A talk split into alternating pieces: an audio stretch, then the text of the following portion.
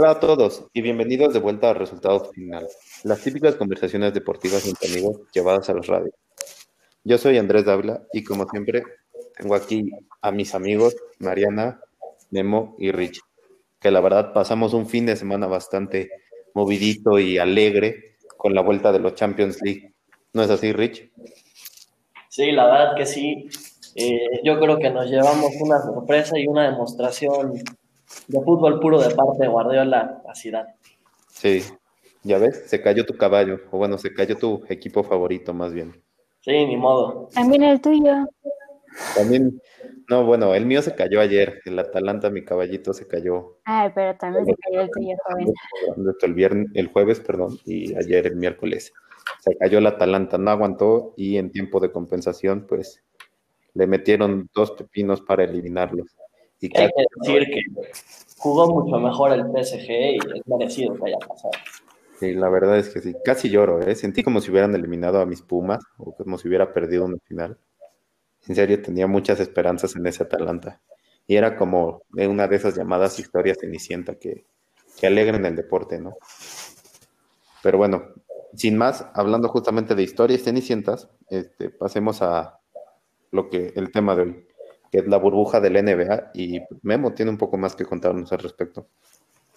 Pues sí, Andrés, la verdad, como ya lo habíamos mencionado en un podcast anterior, que esta temporada regular estuvo llena de sorpresas, pues la burbuja no fue excepción. Tuvimos partidos increíbles donde equipos inusuales llegaron a tener la victoria y desempeño increíble tanto de equipos como de jugadores.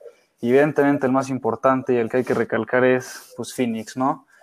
Llevan 7 partidos jugados de la burbuja, iban invictos, y bueno, a mí no me gusta mucho dar crédito solamente a un jugador, pero hay que dar crédito cuando se lo merece, y aquí evidentemente ha sido por la habilidad y el excelente juego que tiene Devin Booker, este tremendo jugador que ha liderado a Phoenix en esta burbuja aquí en Orlando, y han vencido equipos como Dallas, como los Clippers, Miami y Oklahoma. Y bueno, el desempeño que tuvo ahorita Booker, pues ya lo hizo romper el récord de la franquicia, que ahora tiene 91 juegos con más de 30 puntos, y pues solo es su quinta temporada. Yo no veo un límite para este excelente jugador ahorita. Obviamente me gustaría verlo en otro equipo triunfar, pero lo que ha hecho ahorita con Phoenix lo ha hecho muy bien. No sé ustedes qué opinan. No sé, pero creo que estás un poco demeritando el trabajo de un medallista olímpico por ahí, español, que llegó este año a los Suns y que para mí es un jugadorazo y creo que era justamente la pieza que le faltaba a los Suns para poder dar ese salto de calidad. A ver, entiendo que ahorita están cerca de llegar a la postemporada gracias al nuevo formato de la burbuja, porque no creo que se hubieran metido a postemporada si se hubiera terminado una temporada regular, normal, si lo quieres ver así. Pero creo que el papel que ha jugado Ricky Rubio es muy importante. Digo, la de Devin Booker sí es una locura y para mí es un jugador que incluso lo han dicho todos los especialistas y analistas muchas veces. Ese jugador debe salir de Phoenix si alguna vez quiere llegar a como solidificar su leyenda, ¿no? Porque es un súper jugador, anota de una manera increíble, y lo que estás diciendo, 91 partidos, ¿no? Dijiste de anotando 30 puntos o más para la franquicia, es una locura. Sí, no demerito nada, pues también está Kelly Oubre, el coach también ha hecho un gran trabajo, o sea, hay muchísimos jugadores de calidad. Te digo, no, a mí no me gusta, porque un equipo evidentemente no depende de una persona, pero sin duda lo que ha hecho Devin Booker es algo sensacional. Y bueno, también hablando de jugadores sensacionales, pues también lo que ha estado haciendo Damian Lillard con Portland. Es un jugador, para mí, el mejor point guard ahorita en la NBA. Debatible para algunas personas, pero yo ahorita no veo a un base tan dominante como ayer. Sus últimos 2 juegos, 51 y 61 partidos, puntos. Ya empató a Will Chamberlain, son los únicos 2 jugadores con 3 juegos con más de 60 puntos en una sola temporada, y ya lleva 11 juegos en su carrera con más de 50 puntos. Es increíble lo que ha hecho Damian Lillard. Sí, tuvo algunos problemas en un partido contra los Clippers que, bueno, como diría Michael Jordan en su documental The Last Dance, lo tomó personal y bueno, anotó 51 y 61 puntos en los siguientes partidos, ¿no?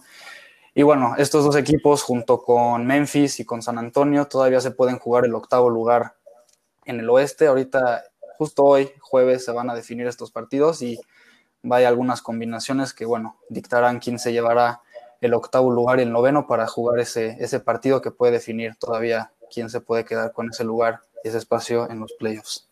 Oye, pero hablando de eso de el partido para definir el octavo lugar, o bueno, el que va a jugar contra el primer sembrado, no sé si podrías explicar un poco más, porque tal vez no toda nuestra audiencia sepa al respecto. Sí, bueno, como saben, solo los ocho primeros equipos pasan a playoffs, pero en este caso en el oeste, que hubo un poco más de competencia y más participantes que no podían que podían llegar a playoffs, si el noveno lugar tenía una diferencia, si no mal recuerdo, creo que era de menos de un partido con respecto al octavo, podría haber como un repechaje, por así decirlo, entre el octavo y el noveno, y todavía el noveno tener esa oportunidad para quitarle ese lugar de playoffs al que ya quedó en octavo lugar. Entonces, pues todavía no hay nada definido, todavía vamos a ver partidos buenos, entonces pues va a estar interesante verlos. Sí, completamente. No sé qué más opinan los demás, o a quién les gustaría ver en la postemporada, ¿no? A mí, en lo personal, me encantaría ver a Devin Booker, y me encantaría ver un Devin Booker contra LeBron James, porque los Lakers ya aseguraron el primer lugar del oeste. Me encantaría ver un Devin Booker contra LeBron James en la primera ronda de playoffs. Pues mira, yo creo que hay muchos partidos, o bueno, muchas series ya definidas de playoffs que van a causar mucha emoción entre los aficionados. Para empezar, y los aficionados del Heat no me van a dejar mentir, Pacers-Miami se me hace uno de esos choques que van a llamar la atención y van a mantener a todos al borde de la silla, porque sin duda los equipos que tienen... Pero los eliminamos rápido, ¿sí o no, Memo? Pues supongo que iba a decir esto, Rich, son equipos que tienen historia en playoffs, es una rivalidad del este que está desde el 2012, cuando tenemos al Big Three, LeBron James, Dwayne Wade y Chris Bosh, contra un Indiana que tenía a Paul George, a Roy Hibbert. Sin duda es una rivalidad muy buena, y ahora más que en la temporada regular hubo ahí un pequeño conflicto con Jimmy Butler y T.J. Warren, que sin duda son jugadores buenos, y el desempeño que tuvo en unos partidos T.J. Warren, sin duda lo va a ser un juego increíble, pero bueno, en el último partido pues vimos a un Heat extremadamente superior, ¿no? Como no podía ser de otra manera. Y también, pues, por otro lado, en la conferencia oeste, a mí el partido que más me llama la atención es el Nuggets contra Utah, y muy de cerca el Thunder contra Houston. No sé qué opinan ustedes. Yo veo partidos que bien podrían ir para cualquier lado, ¿no? Sí, sin duda, el Houston contra Oklahoma se va a ser un muy, muy, muy buen duelo, porque pues sabemos que ahí en la agencia libre hubo un trade de Westbrook a Houston y de Chris Paul a Oklahoma, y bueno, los dos equipos han jugado muy, muy, muy bien. Houston, la verdad, dio una sorpresa muy, muy increíble aquí en la burbuja, porque pues, son un equipo que no se conoce por su defensa, y en estos partidos han jugado una defensa increíble. James Harden, que todos lo critican de que no juega defensa y todo, así lo hemos visto jugar muy, muy bien en ese lado de la cancha. Y bueno, de sexto lugar que estaban entrando a la burbuja ya pasaron a cuarto, mejoraron muchísimo y ganaron muy buenos partidos, teniendo una gran actuación de todos, especialmente de Harden y de Westbrook. No, claro, y no solo es eso, sino hay hasta cierto morbo, como dicen, por ese trade de Westbrook, que todo el mundo creía que el Thunder iba a tomar un reconstruirse, y pues sorpresa. No, y la verdad es que, como decía Memo en el episodio en el que hablamos de la NBA, son un equipo revelación, ¿no? Oklahoma, como estás diciendo, Rich, era un equipo que esperábamos que fuera, completamente de reconstrucción, y que prácticamente Chris Paul los agarrara y que como que los guiara y funcionara como el líder para llegar más lejos, y ahora son el quinto lugar, ¿no? Del oeste. Uh-huh. Sí, y se mantuvieron ahí. Creo que le pueden dar pelea a equipo que se le ponga enfrente, ¿no? Digo, salvo los dos equipos de Los Ángeles, que sí los veo muy superiores a los demás al resto de la conferencia, pero fuera de eso, creo que Oklahoma le puede dar pelea a todos, ¿no? Incluso lo vimos el miércoles, que que le ganaron a Miami cuando venían perdiendo, o sea, venían perdiendo durante todo el partido, y ¡zas!, que le sacan el partido a Miami, que es uno de los contendientes a ganar el este, ¿no? Sí, sí, sin duda. Así como hay sorpresas, también hubo, a mi parecer, varias decepciones de algunos equipos. También había equipos que no se esperaba mucho, como es Washington y Orlando, pero bueno, Washington, al ser muy, muy inferior a Orlando, pues Orlando se llega a colar en los playoffs, que bueno, no les veo mucho futuro, ya que se van a enfrentar a Milwaukee, ¿no? Pero hay equipos que incluso los comentamos en el podcast que hablamos de la NBA, como los Pelicans y los Grizzlies, que simplemente no dieron el ancho, ¿no? Pelicans con 7 juegos, pues tienen 2 ganados, 5 perdidos, y Memphis 1 ganado y 6 perdidos, ¿no? Ahí sí nos dejaron mucho que desear. Sin duda vimos buenas jugadas, grandes actuaciones de Ja Morant y de, en general, algunos jugadores, pero pues no dieron el ancho. Memphis todavía está en la posibilidad de entrar, pero los Pelicans ya ni siquiera van a jugar su último partido, ellos ya se fueron de la burbuja. Entonces yo creo que esa fue una de las decepciones que tuvimos. Y también, bueno, me va a molestar un poco, pero la verdad, el juego de Miami que hemos visto no ha sido el mejor. Han tenido ventajas de más de 20 puntos entrando al cuarto cuarto, y ahí se vienen para abajo y han dado las victorias cuando podría ser una victoria sencilla, y ahí es algo que no me ha gustado, ver que aflojan esa parte, no se comunican, muchos errores, esa consistencia tienen que tener en el cuarto cuarto para poder cerrar y pues tener contendencia en los playoffs. No sé ustedes qué les parezca. Yo pensé que ibas a tocar el tema de los Raptors, porque claramente esto sí los iba a molestar a todos de ustedes, porque en nuestro podcast muy bien que los tres dijeron que los Raptors no iban a hacer nada en esta burbuja, y oh, sorpresa, sí. Son una potencia, la verdad, que sí, yo claro. Los veo compitiendo contra los Bucks en su división, y porque pues han sido bastante consistentes, le ganaron muy bien a los Lakers, a los Miami Heat, a los Magic, que pues ok, no son tan competitivos los Magic, cayeron ante los Celtics, pero creo que la manera en la que están jugando los está dejando con la boca un poco cerrada a ustedes, y a mí me pone como un poco más experta en la NBA. Yo la verdad quiero dar una disculpa pública, aquí como dice Mariana, porque yo tampoco le veía mucho futuro a los Raptors, y creo que ha sido con base en su defensa, porque han defendido muy bien, que han podido pues sí, solidificarse y ser un serio contendiente al este, ¿eh?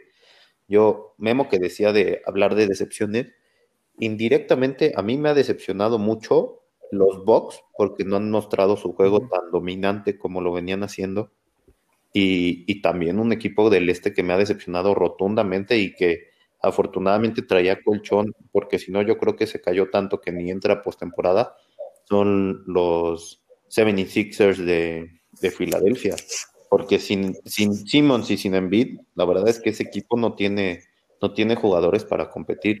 Sí, sin duda. Yo todavía no estoy listo para pedir disculpas por Toronto. Hablando de decepciones y de historias de Cenicienta, yo sí quiero hacerle una mención honorífica a los Nets.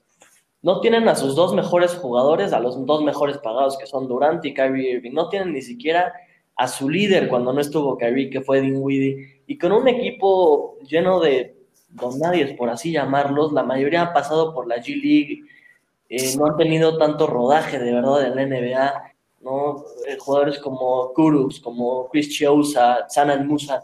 Los Nets están dando pelea, han dado muy buenos partidos, le han sacado juegos a Milwaukee, por ejemplo, que sí, hablando de decepciones, Milwaukee podría entrar ahí, pero yo creo que aflojaron un poco después de decir, bueno, ya estamos calificados, aseguramos el primero, pues ya está. Pero yo quiero ver esa serie porque definitivamente son favoritos los Raptors y son mejor equipo, son por mucho dominantes en todos los aspectos, pero yo creo que este equipo les puede dar pelea. Sí, claro, en playoffs evidentemente es una historia totalmente diferente, vemos equipos con una mentalidad muy distinta a lo que se encuentra ahorita temporada regular, que bueno, se podría decir que bueno, eran juegos de nada más para ver algunos lugares en las 2 conferencias, que Milwaukee ya la tenía asegurada y los Lakers nada más eran a tener una que otra victoria para asegurar, Pero sí, sin duda, no hemos visto un Milwaukee que estamos acostumbrados a ver, pero los playoffs se vienen buenos, se vienen muy buenos.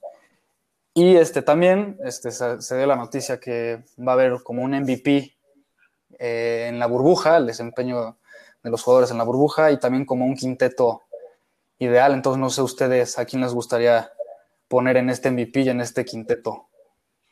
Yo, ¿sabes qué? Partiendo así como luego lo hacemos que depende mucho. Yo creo que mi MVP va a depender del equipo que gane como esa ronda de eliminación entre el octavo y el noveno lugar del oeste. ¿A qué voy con esto? Yo creo que ese partido se va a dar entre Portland y los Phoenix Suns, y yo creo que si los Suns son el equipo que se termina metiendo a la postemporada, ganándole a Portland los dos partidos necesarios para pasar, yo creo que el MVP debería ser Devin Booker. Si no, creo que, con todo respeto, debe ser Damian Lillard, porque ha puesto unos números de locura. Sí, yo creo que el hecho de que se considere este premio dentro de la burbuja es importante. Yo la verdad es que sí consideraría a Devin Booker por lo que ha hecho con los Suns, pero yo creo que también a esto les aliviana un poco más a los que estaban considerados para los premios grandes, eso de que no se va a contar la burbuja, porque, por ejemplo, si se contara, yo creo que Andrés y yo ya habíamos perdido con LeBron. Sí. Y finalmente también los equipos que habíamos hecho de revelación, pues no tanto, ¿no? Sí, no, si se hubiera contado la burbuja, ni Giannis y LeBron hubieran ganado el MVP, ¿no? Yo ahí sí hubiera... El tercer finalista para el MVP es Harden, y con lo que ha hecho también en esta burbuja es remarcable, ¿no? Yo sí lo hubiera dado a Harden. Pero MVP de la burbuja yo voy a coincidir con Andrés. Va a depender mucho de quién pase y quién se lleve ese octavo lugar. Y como dijo, si gana Phoenix, se lo lleva Devin Booker, y si no, se lo lleva Damian Lillard. Pues miren, yo coincido con ustedes. Creo que en caso de que se dé la situación en que se enfrente Portland contra Phoenix en ese partido para decidir el octavo lugar, me parece que independientemente del resultado se inclina un poquito más hacia Lillard, porque como bien decíamos, pues sí, Booker es la pieza importante, pero es un gran trabajo de todo el equipo, del coach, y yo creo que Lillard sí ha sido un poco más determinante en esos partidos que se sacan en la rayita. Para mi gusto puede ser un poquito más favorito Lillard, aunque no me sorprendería nada que le dieran el premio a alguien como T.J. Warren, que también hemos visto que ha dado partidazos en esta burbuja. Sí, y yo creo que va a ser una buena postemporada, porque muchos equipos, llamémosle, de la parte baja de la tabla, van a estar motivados, ¿no? En especial, los Suns vienen súper motivados sin haber partido un partido, ¿no? Los Nets, que estás diciendo que están dando un gran papel sin sus estrellas, y pues el caso de Houston y Oklahoma, que han dado grandes partidos, Houston al grado de escalar varias posiciones, ¿no? Entonces yo creo que va a ser unos buenos playoffs, todos van a estar muy motivados, y qué bueno que regresó la NBA. Sí, se viene muy bueno, se viene muy, muy, muy bueno. En noticias de la Fórmula 1, la FIA castigó a la escudería Racing Point por la protesta de Renault respecto al coche de la escudería británica. El castigo conlleva una multa de 400,000 euros, que son 200 por coche, y una pérdida de 15 puntos para el equipo. El equipo notificó a la FIA el miércoles que busca apelar la decisión. Veremos cómo se resuelve esto. Además, Checo fue dado de alta después de dar positivo por coronavirus y podrá correr este fin de semana en el Gran Premio de España. Esta semana regresamos con más noticias sobre el fútbol americano, pero ahora son a nivel colegial. Durante la semana, las conferencias Pac-12 y Big Ten se unen a otras que ya lo habían hecho anteriormente para cancelar sus temporadas de otoño, aunque estas dos conferencias creen que sea posible que se juegue en primavera, por lo menos como por 8 partidos, su temporada. Mientras tanto, hay otras conferencias como Big 12 que justamente acaban de confirmar que ellos iban a jugar en otoño y hasta ya se lanzó su propio calendario. Estas decisiones, principalmente yo creo que las de Pac-12 y Big Ten, son importantes porque impactan ambas ligas fuera de las suyas, principalmente al americano, a la NFL, dado que esto significa que si se juegan temporadas en primavera, pues la NFL tendrá que mover su draft para poder hacer candidatos a los jugadores que participan en primavera y no verse limitados solamente con los candidatos que sacan en otoño. ¿Ustedes qué opinan de esto? Porque finalmente sé que el colegial es muy complicado porque hay muchísimas conferencias diferentes, porque hay una universidad, o sea, hay miles de universidades que juegan en estas conferencias, y más que nada las conferencias que nos interesan es donde están los que siempre llegan a la final, que son LSU, Ohio State, Clemson y Alabama. Y en este caso la Big Ten, que ya canceló su temporada, está Ohio State, que fue uno de los que contendieron en las semifinales de la temporada pasada en el colegial. Entonces a ellos sí les afectaría directamente. Yo la verdad es que me queda claro que son conferencias individuales y que si la NCAA, quien es el máximo organismo deportivo colegial en Estados Unidos, dice que no va la temporada, pues se tienen que aguantar todos y no va, ¿no? Pero creo que este tema que está involucrado con el coronavirus es uno muy delicado, pero llega a ser un poco más grave que las situaciones que teníamos con los profesionales en general. No sé ustedes cómo lo vean, porque yo como lo veo es así, ¿no? Estos movimientos afectan a todas las ligas profesionales y amateur en los Estados Unidos, porque ahora el calendario a inicios de 2021 va a estar no cargado, sino muy saturado de eventos deportivos por coordinar y realizar. Además de que esta decisión, como tú decías, Mariana, va a afectar el futuro de muchos jóvenes que sueñan con llegar al máximo nivel. Pues mira, la verdad, si a mí...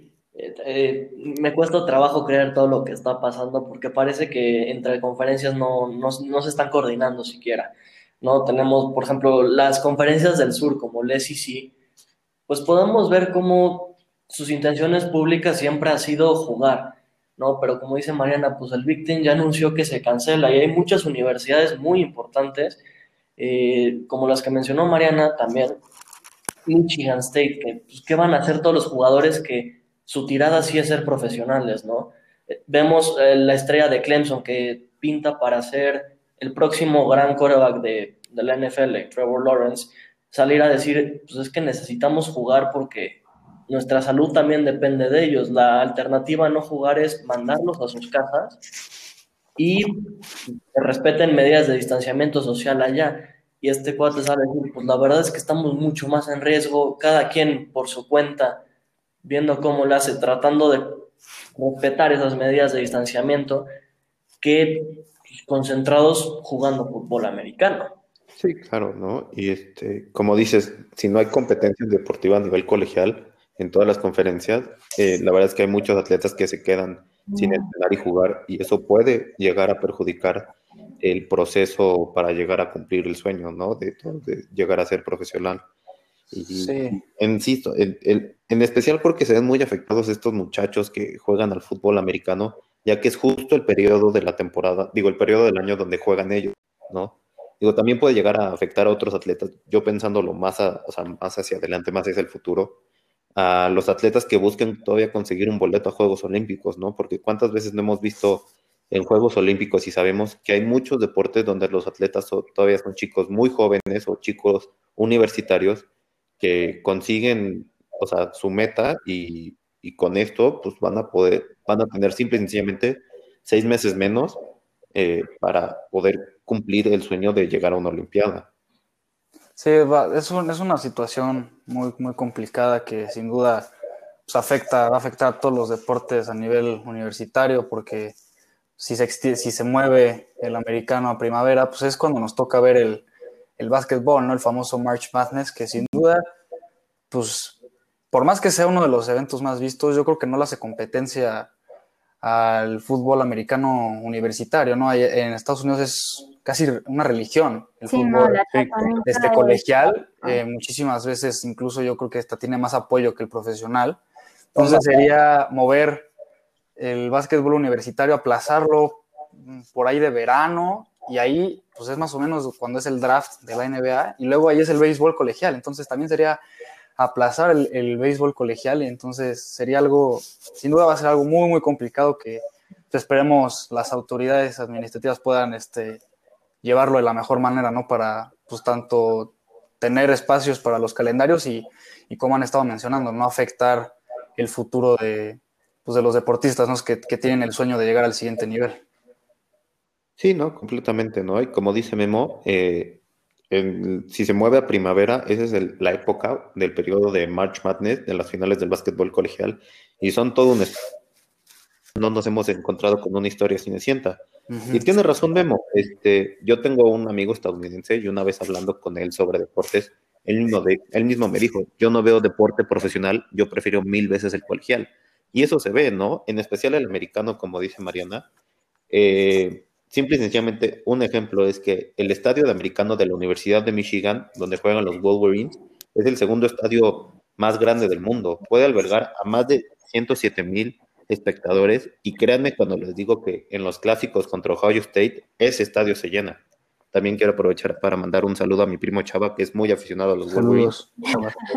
No, yo les quiero contar una anécdota. Hace un par de años estaba en Año Nuevo en San Antonio y me tocó la casualidad de que se jugaba uno de los tazones, ¿no? Es el Alamo Bowl. Y de verdad tú ibas caminando por las calles, por el Riverwalk de San Antonio, y tú veías a toda la gente vestida, pintada, uniformada de su equipo, pues. Y una vez que llegas al estadio, sientes una vibra que a lo mejor en el fútbol profesional existe. Sin embargo, aquí no es solo pasión o ganas de querer ver a tu equipo ganar, sino es un sentimiento que creo que va un poco más allá, y pues sí entiendo el golpe tan fuerte que puede ser me están cancelando mi temporada de fútbol americano. Puede ser algo muy, muy fuerte. Sin embargo, por el otro lado, hay que entender que en el fútbol americano colegial los rosters son mucho más grandes que los del NFL, son muchísimos más equipos, y a lo mejor vieron muy complicada la metodología para poder jugar en algún sistema de burbuja, o poder controlar todos estos, las cadenas de contagio, y mejor optaron por la salida que parece más fácil, que es mejor lo cancelamos todo, ¿no? Sí, no, sí, totalmente. 100%, ¿no? Saludos. Pero, por favor. Okay. Lo que importa es que aquí se me hace un poco más complicado el asunto, porque se nos olvida también que son estudiantes, ¿no? Entonces, no se tienen que regir solamente por lo que va a pasar con su temporada de americano, porque finalmente si están en el equipo es porque también tienen que estar cumpliendo con la parte académica, ¿no? Entonces, también es no solamente intentar controlar lo que vaya a pasar con los estudiantes mientras están jugando, sino también lo que hagan fuera de las canchas, porque finalmente siguen siendo estudiantes. Entonces, yo creo que por ese lado también es importante entender por qué muchas universidades están cancelando las temporadas, porque dicen, bueno, pues vamos a hacer chance clases en línea, entonces pues mejor no queremos que ni siquiera se acerquen al campus para evitar contagios. Pero al mismo tiempo, como dicen ustedes, o sea, se nota perfecto cómo el partido, los equipos colegiales forman parte de la identidad de las universidades, ¿no? O sea, justamente en las finales te das cuenta lo padre que se ve dividido los estadios de los colores de los dos equipos que están jugando, se ve claramente quién está apoyando a quién, entonces creo que es bastante padre, pero además es cancelar las temporadas sin saber si realmente en primavera se van a poder llevar a cabo, porque nada más es una suposición, no es algo que está asegurado, entonces la verdad es que aquí sí hay mucho que perder, y más como vienen diciendo para quarterbacks como Trevor Lawrence, que claramente tiene una gran potencialidad en la NFL, y la verdad es que de esto yo creo que lo único que está ganando es la NFL, porque se abre la posibilidad de que ellos puedan usar el espacio en las televisoras, dado que no se va a estar pasando el colegial. Entonces, pues, para fans y la NFL como yo, está padre pensar en la idea de que también vamos a tener partidos los sábados. Entonces sería jueves, sábado, domingo y lunes de NFL. Obviamente lamentando que no puedes ver, por ejemplo, a Notre Dame o a los Clemson Tigers. Sí, claro, pero creo que también, o sea, eso es lo positivo para la NFL en el corto plazo, ¿no? Pero como decíamos antes, en el largo plazo, pues, va a perjudicar para su materia prima, porque como sea, los jugadores salen del colegial, o sea, todos los que llegan a la NFL, o en su mayoría todos, llegan desde el colegial. Y para mí, a ver, entiendo que por medidas de salud, se deben de tener las precauciones y que, como dices, son estudiantes primero, ¿no? Pero normalmente estos estudiantes son simplemente jóvenes que decidieron apostarle todo a su carrera deportiva Y esta es su oportunidad, ¿no? Y tal vez esta sería su primera y única oportunidad para demostrar que tienen el potencial para ser profesional. Por ejemplo, en el caso de un futuro que cambió con una sola temporada americano de colegial, es el nuevo quarterback de los Bengals, que odias, Mariana, Joe Burrow. No lo odio. Pero que hace un año era prácticamente un don nadie, ¿no? Y con la suerte lo prospecto para un draft en una selección de tercera o una ronda superior. Pero para su suerte, tuvo la oportunidad de jugar con un entrenador que confió en él y con un gran equipo, y su temporada fue posiblemente la mejor que se le haya visto a un jugador a nivel colegial, ¿no? Campeón nacional, ganador del Heisman, aunque digas que eso no significa nada. Batió quién sabe cuántos récords de pase de anotación y se convirtió en el primer pick del draft de la NFL, ¿no? Sí, pero sí. Tengo miedo a lo que le pueda hacer a sus aceleros. Digo, aunque Mariana no diga que... Los Heisman casi nunca hacen nada. Pregúntenle a Anthony Manciel. Bueno, sí, pero digo, aunque digas que no, lo que se haga en el colegial no importa tanto en la NFL... No vamos a negar que este chico tuvo la oportunidad de mostrar su potencial y la aprovechó a las mil maravillas, ¿no?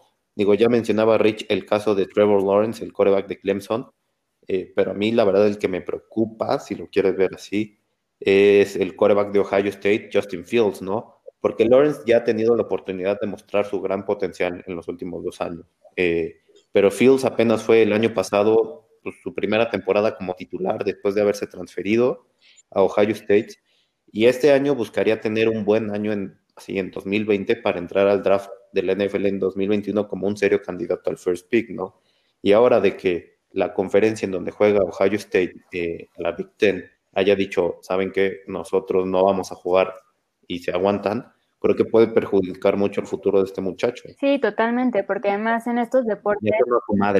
Solo unos meses de ausentarte puede cambiar totalmente tu posicionamiento dentro del roster de un equipo, ¿no? Entonces yo creo que por eso son que están saliendo como estas pequeñas uniones de jugadores, que justamente hablando de Trevor Lawrence, él está en una de ellas, como que intentando hacer una mini player associations, pero dentro del colegial, para empujar que sí se juegue, porque finalmente este su periodo de elegibilidad lo tienen que aprovechar, porque el año que viene, quién sabe si lo puedan aprovechar, ¿no? No, y hay otro tema que tiene que ver con el físico. Hay ejemplos, Memo no me va a dejar mentir, en el básquetbol y en el béisbol, donde directo del high school están listos para ir al profesional, ¿no? En el fútbol americano la verdad es que eso no sucede. Sí tienen que pasar un par de años por lo menos en que agarran peso competitivo para poder enfrentarse a los mejores del mundo. Sí, yo nomás quiero aprovechar para hacerle una pregunta a nuestra experta en americano, Mariana. Tú, en el caso de que no se llegue a jugar la temporada en estas conferencias, o incluso si la NCAA dice, ¿saben qué? Se aguantan todos y nadie juega. ¿Cómo crees que los equipos de americano podrían resolver este tema, no? Digo, porque el Combine, no vas a invitar a todos los jugadores al Combine, ¿no? ¿Cómo crees que podrían los equipos a solventar este problema? Pues yo creo que lo que se debería de hacer en cuanto a... La verdad es que creo que está muy complicado, porque justamente se tendrá que agarrar a los que, por ejemplo, son seniors ahorita y decir como de ustedes quiénes van a querer intentar una carrera en la NFL y posiblemente hacer un roster de esas personas y hacer un tipo de combine separado del oficial, porque si no, no sería darle la oportunidad que ellos merecen y pues la verdad es que se me hace muy complicado el panorama futuro de qué va a pasar con los que quieran irse a la NFL, porque finalmente... Si la mitad de las conferencias no están jugando y la otra mitad sí, pues ahí como que ya le estás dando ventaja a jugadores que tienen más tiempo para sobresalir que a los que se está planeando que solo se les den 8 partidos para intentar ganarse un lugar en el draft, ¿no? Según los últimos reportes, el tight end y estrella de los 49 de San Francisco, George Kittle, ha aceptado un contrato por 5 años y $75 millones. Bueno, muchísimas gracias por escucharnos. Ojalá que les haya interesado los temas que hemos tocado. Sin duda nos espera unos playoffs de la NBA muy atípicos, pero también muy emocionantes, con muchísimo nivel y que sin duda vamos a estar siguiendo. Además, ojalá que el fútbol americano colegial pueda llegar a una gran resolución y que no afecte de manera directa a los jugadores. Muchísimas gracias por escucharnos. Hasta la próxima semana.